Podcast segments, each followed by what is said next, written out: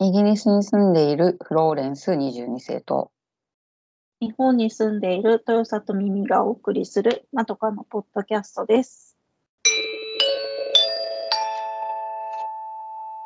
前髪斜めに切ってみました。このコーナーはまとかの2人が長すぎる前髪のように気になって仕方ないことを15分ぐらいで斜め目線で切ってみるコーナーです。今回は私フローレンスがお題を考えました。とね、先週、今日2月16日なんですけど、先週の土曜日2月10日が旧正月だったんですね。春節チャイニーズニューイヤー。うん。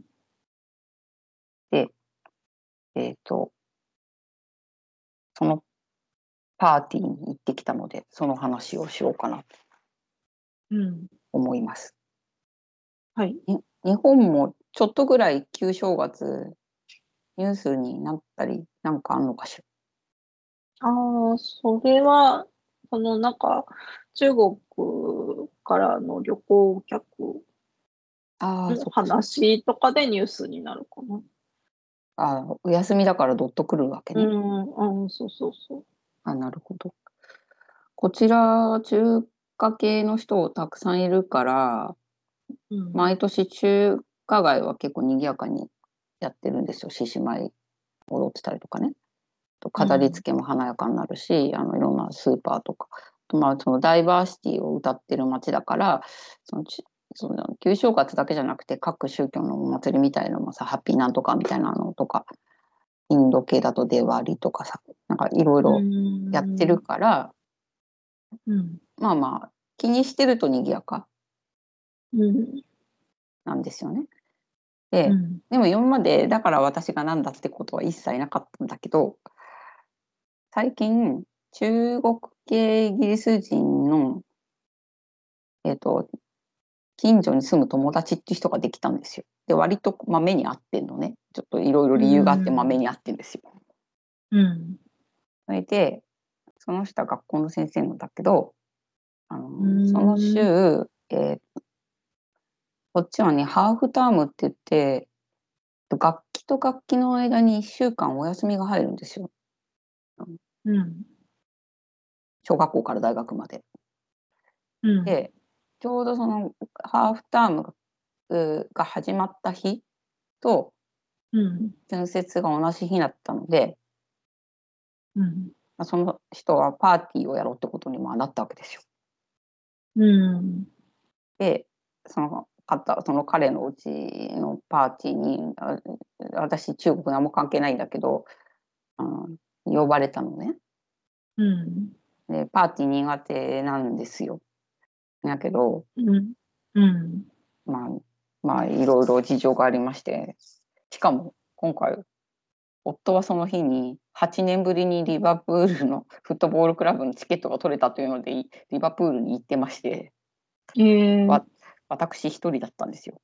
おあのウォッチパーティー辛いからどうしようと思ったんだけどまあ、まあ、うん頑張っていきました。でも結果行ってよかったんだけど、うん。ここであったことについてなかなか埋設したんですけど話そうと思うんですね。うん。で彼はあのいいいい私立高校中学の先生をやってるんですよ。うん。数学と中国語の先生なのね。メインは数学なんだけど、うん。で中国語も話せるから中国語の先生もいてでその語学っていろんな語学が高校卒業試験に使えるからそのいい私立学校だといろんな言語の先生を結構用意してるんですよ。うん。でその学校には今回会ってないけど日本語の先生もいるって言ってた。で日本語でその高校卒業資格の試験を受ける人もい生徒さんもいるよっていう話とかよくしてるんだけど、でも中国語を選択してる子は結構たくさんいるんだって。うん。でその中国部の人とはまあ自分が数学部だから数学部の人とか、まあ、あとプラス仲良しの先生とか呼んで結構に10 20人近くうん。とその配偶者とかが来てたからまあまあたくさん人がいたわけ。うん。でももう9割方何か中国系中国に中華系だねそう中国系と言っちゃダメなんですよ、あの英語だとチャイニーズ系だから一緒なんだけど中国語を話す国の人はいっぱいいるわけじゃん。うん。中国、香港、あ香港は広東語の国だけど、えっ、と、私たちが、私が会った人は、広東語だけじゃなくてマンダリンもうん。話せると言っていた。それから台湾、へあとマレーシア。マレーシアはもうんういろんな国の人いるけど、あ国が、何？えっ、と、オリジンの人いるけど、イスラム教徒もいるしね。うんまあ、中国系っていう人も生きてた。ーうん。で、あの、英語と中国語ちゃんぽんミックスで、あの、いろいろ喋ってるうん。あっちだったんだけど、みんなが喋って、その中華系の人が集まるとみんないきなり中国中国語なんだけど、私がヒュッと、ヒュッとそこからバッと英語に切り替わるみたいなね。へえ。そう、そういう感じ。でもまあ、でもこっちのパーティーってそんな感じよ。あのいろんな国が集まるうん。と、になるんだけど、で、割となんかあの、フレンドリーで、正直なこ、なんかね、ダイレクトな感じがしたから、まあ、ちょっと仲良くなったような人と、突っ込んだ話とかをしすることができたのね。だってさ、うん中国と香港と台湾とかさ、外交上は結構大変じゃない？今。うん。で、一世も二世もいたの。でもほとんど何らか一世だったんだよね。うん。そうで、もともとのナショナリティはイイギリスじゃなかったけど、まあ、子供の段階で来たとか若い時に来てイギリス人になって2カ国持ってる人もいればいないいない人もいる。あとうんまだそのイギリスの国籍は取ってないっていう人もいた。うん。でもさななんか仲良さそうなのよみんな。うん。であの一緒に遊びに行ったりとかもしてるっぽいんだよね。で、そこのとこどうなのって結構夜も更けた後に聞いてみたの。うん。ちょっと出過ぎた質問だったんだけど。だから、その、もちろん、政治的なお互いの国の状況は厳しいのはもちろん分かった上でなんだけど、うん。うん、ここの友情は何ら問題がないって言うんだよね。うん。だからもう同じ言語を使ってるから助け合ってるし、そのサポートし合うし、あと、香港は、あの、いろんなことがあったじゃないですか、最近。民主化で。で、あのイギリスはその香港の人たちにビザをあげたから、すごい大量に来てんのね。うん。だから、よく見るもん。私、前のうちも隣、香港の人だったし、うん。で、その前の私が住んでたとこって韓国人街だったんだけど、やっぱりそのアジア人街みたいなところの方が目立たないから暮らしやすいっていうのもあって、と食材が手に入りやすいっていうのもあって、香港の人すっごいた大量に引っ越してきてたわけ。うん。で、あの、まあ、そこの香港から来た人とかも話したけど、あの、やっぱなんか来たばっかりの頃は、自分がその英語がそのあまり滑らかじゃないから、し、香港からき来たから、あの、生徒たちにからかわれたりとかしないかどうかも結構心配してたっていうんだよね。うん。えーけど、あの、まあ、生徒たちは、まあ、いい高校だからっていうのもあるんだけど、まあ、みその、すごい、あの、いろんな、えどういうことがあったのかとかにも興味を持って聞いてくれるし、あとその、周りの先生たちのバックアップがすごいあったから、何、何にも困ったことなくうまくやれてて本当に良かったみたいな、いいことばっかり聞いたわけ。うん。大変なこといっぱいあると思うんだけど、まあね、あの、初めて会った人って長い話したんじゃないかなっていうのもあるけどさ。でもまあ、うんまあ、でも見ててわかるわけ、みんな仲良しでとかさ。で、ちょっと感心したんですよ。でも、でもそれって、やっぱり遠くだから、うん。なのかなと思って。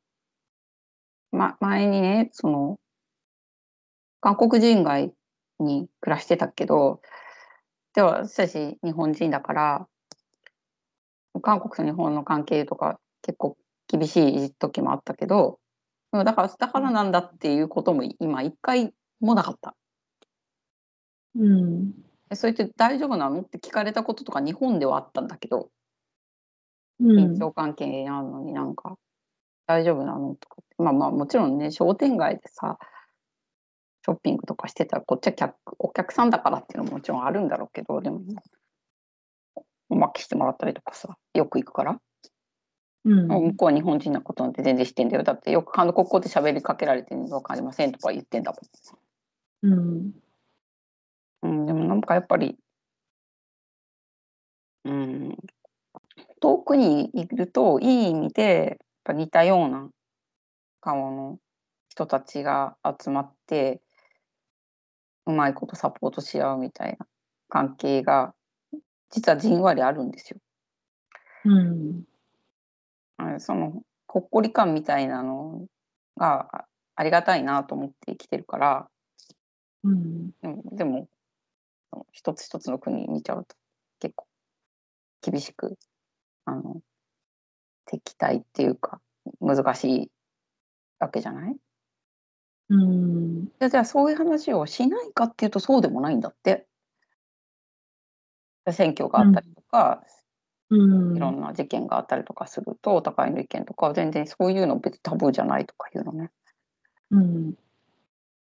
あのだからなんだっていう話であんまり結論がない話なんだけど、うんまあ、わ割とこういやいや言ったパーティーだったんだけどあうんそういうふうにしてちゃんとこう助け合えるみたいなところが同じ民民族民族とかでくくるのとかもすごい嫌なんだけどだって同じ国の人だっていろいろ違うしさうん。あでもありがたいこともたくさんあるなでも私もさ中国語喋れないけどうん。同じ東アジアっていうんでパーティー呼んでもらって仲良くしてもらってるわけですよ。うん。うんちょっとあのあこんこんなに大丈夫なんだと思って小さく衝撃だったのうん。緊張関係なのにさだ台湾でね選挙あったりとかしたからさあの中国側寄りなのかそうじゃないのかとか、ね、難しい問題じゃないですかどっちの政党がとかさうそういうことん。も知った上で大丈夫なんだっていう、うん。やんわりうまいところ中間地点を探してるっていうことなのかなと思って観察してたんだけどそうでもない。うん。い割と普通にそれはそれとして話すけどでもまあ仲良くしてるって。その彼らのなんかうまい具合のコミュニティの形成の仕方っていうのがなかなかいいなと思って。っうん。ていうだけの話なんだけどね。うん。なるほどね。そう。取り留めもなかったですが。あうん。遠くにあるからいい,、いいってことなんだと思う。でもこっちから何かそういうあのな仲良くしてるからそれが自国それぞれに反映していくかっていうのはちょっと分かんない。声が小さすぎると思うかうん。なんか、まあ、テレビで見たけど、やっぱりその、台湾の子が中国の大学に行ったり、ら、中うん。国の人が台湾の大学に行ったりして、なんかそこで、うん。